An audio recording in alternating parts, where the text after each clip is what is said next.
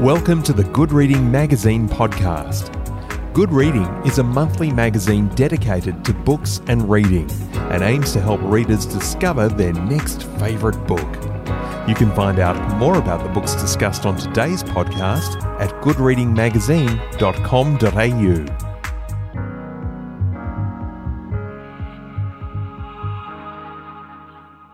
I am standing on a bridge that spans the turbulent waters of the Tamar River in Tasmania. I am a child standing on the wrought iron bridge, a child staring through the heavy wire barrier, down, down at the thundering tumult of water as it froths and lashes its way towards me. To my right, a tall, wet wall of grim grey natural rock, quietly seeping its tears, here and there dripping with shady ferns tall, somber trees up there on top of the wall near the sky, blotting out the sun. To my left, the opposite hill of yellowy scrub and twisted, mournful trees that sigh but cannot weep. And ever between, roaring and leaping, the menace of the fright filled spectacle of water wild. I am so small, high up above those waters, transfixed and terrified, suddenly snapped out of everyday consciousness and into a brief flash of truth. A solitude 10,000 fathoms deep. I am alone in time and place. What if the bridge should break?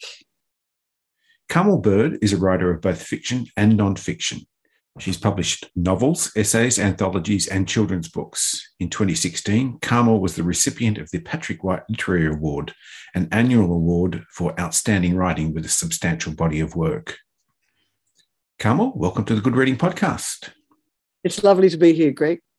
Telltale is a, a memoir with rules. What were the conditions under which you wrote Telltale and the boundaries you set for yourself? Yes, well, I began writing Telltale at the beginning of the pandemic when we were in lockdown. And I found that I wanted to write about reading and writing. And I was locked in my house with all my books. I have many, many books. And I began writing about them. And I thought, well, I'm going to uh, take advantage of the fact that I'm locked in with these particular books, many of which I have most of which, many, most of which I have read over the years. Uh, and I would think, now I, I, think I'll look up that, that certain book that I'll, I'll write about that. And if I couldn't find the book in the house, I made a rule that I wasn't permitted to get it from anywhere else, so that I was, as it were, imprisoned with these books couldn't get to any other books. So I couldn't couldn't call the library, I couldn't call the bookshop, I couldn't ask a friend to drop one on the doorstep. I had to use just the books that were here, which was a lovely discipline. It was a beautiful thing. I'd like to talk about the purpose of this book too. You say at one point, I re examine some of the books I've read, some, sometimes searching for the influences, moments in my life that are interwoven with the books, memories are awakened. I'm searching for the story of the story, the pattern of the patterns, the warp and the weft. What patterns have emerged in the warp and the weft, and what do they tell you about us and your reading and writing life? Yes, there are patterns that emerge in my reading, starting perhaps with fairy tales, and fairy tales such as the Brothers Grimm, which I read when I was started reading when I was about six, uh, uh, have had a great influence on what I'm interested in reading and also what I write. I think that the the books that I read have had a, an influence on what I write, and even sometimes on my style. I've noticed that um, the stories of Br'er Rabbit have in them uh, that I read when I was six have in them uh, language like lippity clippity. He, the, the rabbit goes along lippity clippity. And it wasn't until I reread those stories in 2020 that suddenly dawned on me that I sometimes do something like lippity clippity in my own writing. In a recent story, I go splishity splashity, not realizing that possibly I learned to do that when I was six. And we constantly return to these stories, They're almost like reference points in our lives. Indeed, that's what that's that that is what they have become reference points for sure. Um, talking about other reference points, there's one particular one in your book, and, and it kind of parallels this journey along the Tamar River. I'm searching my books for bridges. Were bridges part of that journey? How did bridges relate to this journey down the Tamar River? The journey down the Tamar began by my being too frightened to cross the bridge. The family was at the other end of the bridge waiting for me when I was um, nearly five to cross over so that they could start the journey up the river towards the picnic. As I was writing, the, the, the bridge and the fear of crossing turbulent waters kept returning to me as, as, as an idea and a thought as I wrote. And I automatically, I guess, searched my bookshelves for books about bridges, uh, poetry about bridges. And one thing that I delighted in realizing was that one of my very favorite books is called Mrs. Bridge, which has nothing to do with bridges really, but by coincidence, and that's always nice to have a coincidence, by Evan S. Connell. And it's one of the most powerful feminist texts that I've ever read. It's set at the time of the Second World War. The Second World War lurks in the background as it lurks in the background of my own life and in the background of this book, Telltale. And, um, and Mrs. Bridge is in the service of her husband, Mr. Bridge. And it's, it's a terribly sad story very, very fabulously told. I also wondered what the connection between bridges and peacocks was. Yes, well, the family said that we'll go for a picnic at the gorge, and when we get up to the top of the river, we come to the picnic ground, and there'll be peacocks up there. So that was pretty exciting. I thought, oh boy, um, I'm going to see a peacock, and peacock to me meant a peacock fanning its tail, displaying in, in its mating dance. But uh, what I didn't realize as a child was that because we were going for the picnic in March, which is a very nice time in Tasmania to go for a picnic in autumn, the peacock would not be flashing its tail because it flashes its tail in the mating season in spring. So there is a tension throughout the narrative the child is constantly thinking, I'm going to see a peacock, and the reader is constantly thinking, No, you're not. You're not going to see a peacock's tail anyway in, in its full glory. And so um, the peacock is a very important motif in the narrative. And it, it, of course, it is a symbol of hope. Seems to me also a symbol of deception in this case. Indeed so. And in fact, the, the whole book started its journey uh, by my rediscovering the, the stories of Br'er Rabbit. Now, Br'er Rabbit was the first book that I read all the way through when I was six. And it's the first book that I attend to in Telltale. And Br'er Rabbit, of course, is a trickster one of the many books that you've examined is Cole's Funny Picture Book. It's one of the earliest books you ever pored over as a child. I was horrified and still am by Cole's Funny Picture Book, which I don't think is funny.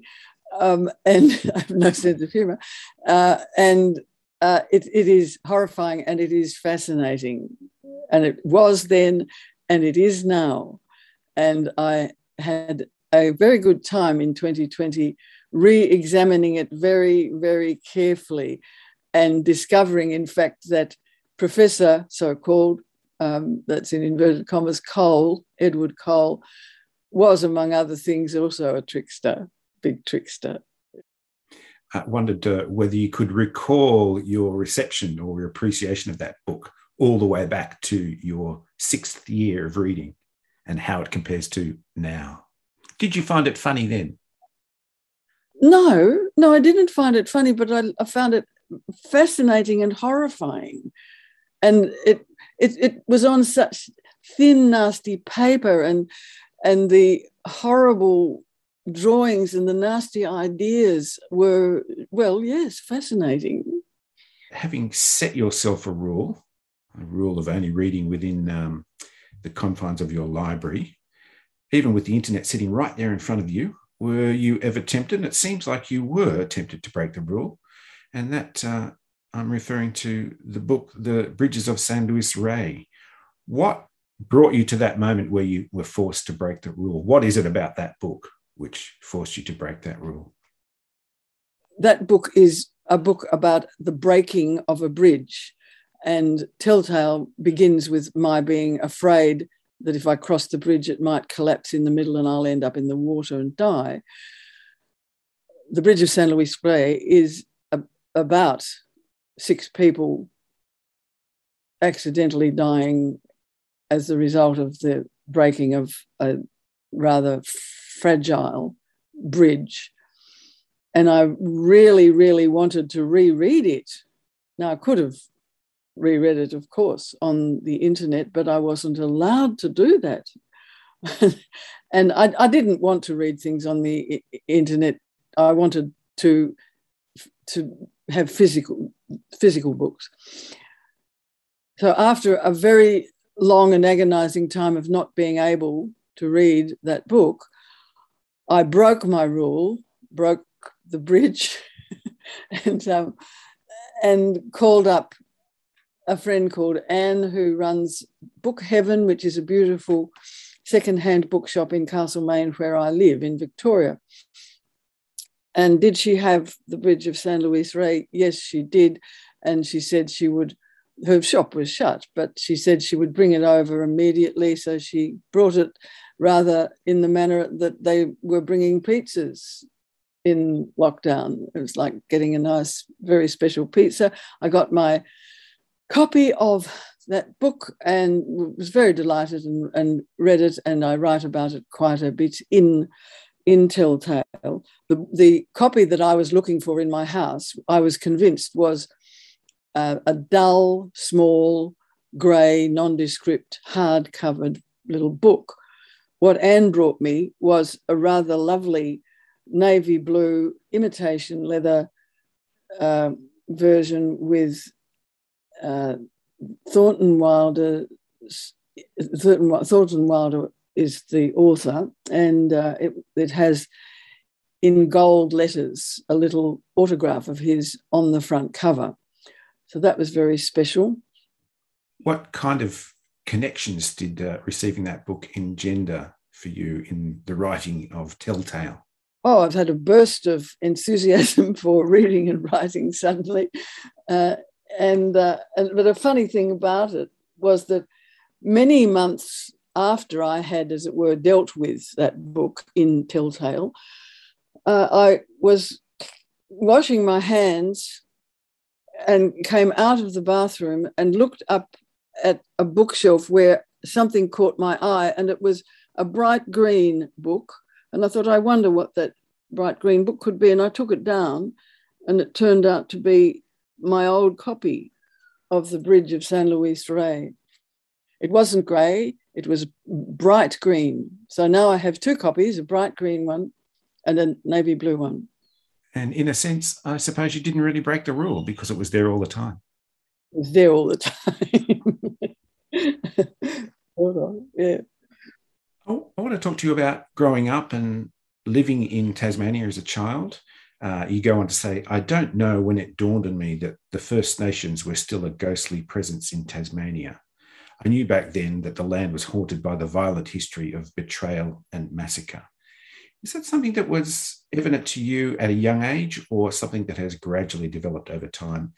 No, no, it was evident to me at a young age because my father had quite a few old history books um, that mentioned in various ways the true history of Tasmania it's a, a history of darkness and violence and horror and massacre and um, cannibalism and its suppression of the First Nations people of the island. it was believed in my childhood that the First Nations people of Tasmania had been wiped out completely. But it was clear somehow that that couldn't be true. And I was so interested in their still being there that one time I did a very wicked thing. And we lived near um, a, a quarry from which they used to take um, the clay to make pottery. Launceston was quite well known for some distinctive pottery. We as children were not supposed to go to the quarry because it was a very dangerous place. I'm sure it was, but naturally that was where we went. And I took it upon myself to take some red ochre with which my mother would clean the fireplace and a bit of black paint and a bit of white paint and go over to the quarry and do some imitation indigenous paintings, small wiggles and dots and lines, more or less copying from those boomerangs that were sold at the time um, to tourists. Yes. Uh, and I did these paintings in the quarry, and I would take friends over there and show them these indigenous, well, we call them Aboriginal paintings that I had supposedly discovered in the quarry.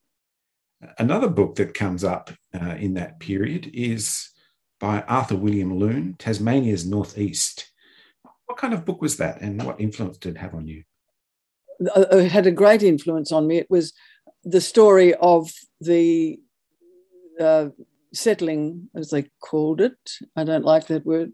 Uh, I, I, see the, the, the the British as invaders, I, and I often refer to them in the book as the invaders, who uh, took over the land in the all over, of course, but in particular in that book in the northeast.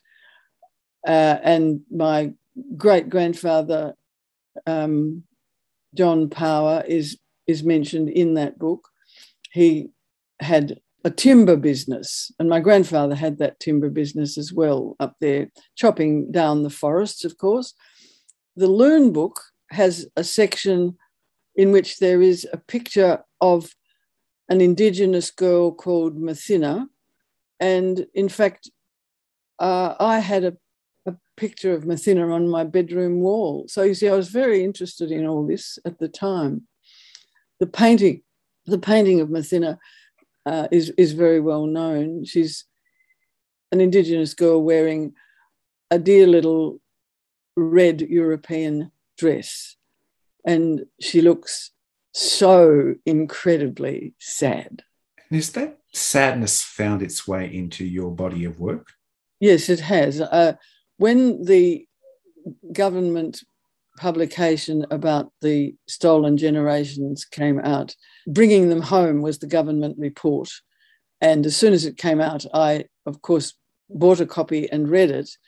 And I, it dawned on me that it's a government report. It's a great big heavy book. It's terribly expensive. It's rather hard to read. Everybody in the country ought to be reading this book, I thought. Then I had a brilliant idea and thought I could extract some of the stories that the stolen generations people have told here and collect them into a, a, little anthology that will be accessible to people. So I contacted my publisher, Random House, with the idea, and they said, Yes, let's do that. So we did. And the book is called The Stolen Children Their Stories. Um, and it's uh, yes, it has made those stories accessible, particularly to children in schools. In high school, I wrote an essay about uh, the convicts and the Aborigines of Tasmania. And It was a, an essay I wrote in response to an invitation from a high school in the United States that my high school, Launceston High School, um, could send some stories written by the students in exchange about their country in exchange for similar works from the high school in the United States. And I, so I wrote about the convicts and the Aborigines.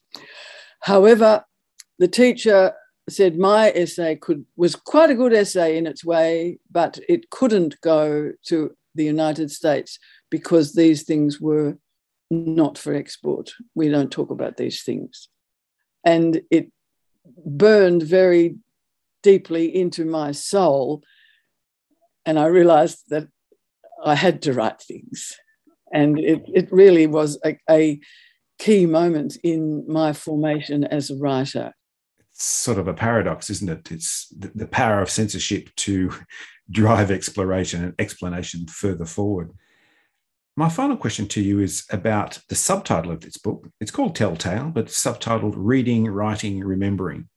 So it's a journey through a lifetime of reading. Uh, and I want to know in what way or to what extent can a reading list or a personal library in some way define a person and specifically a writer?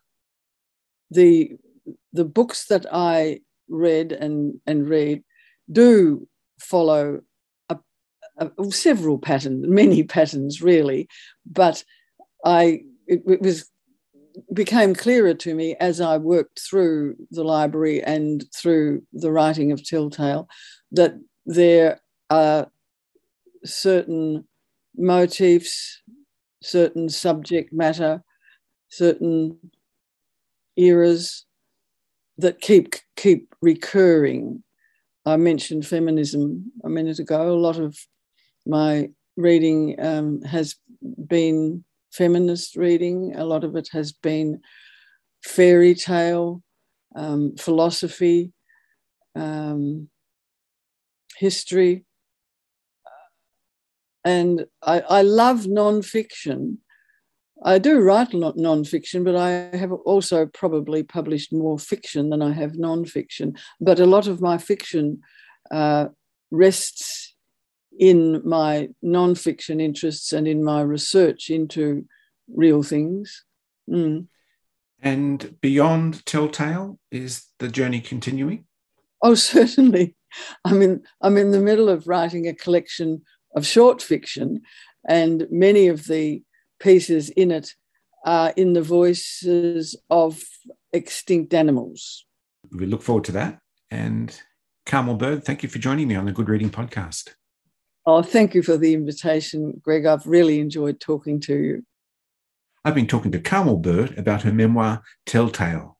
It's published by Transit Lounge, and you can find it at goodreadingmagazine.com.au.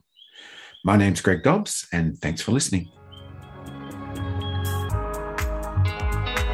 Subscribe to Good Reading print and online magazine at goodreadingmagazine.com.au.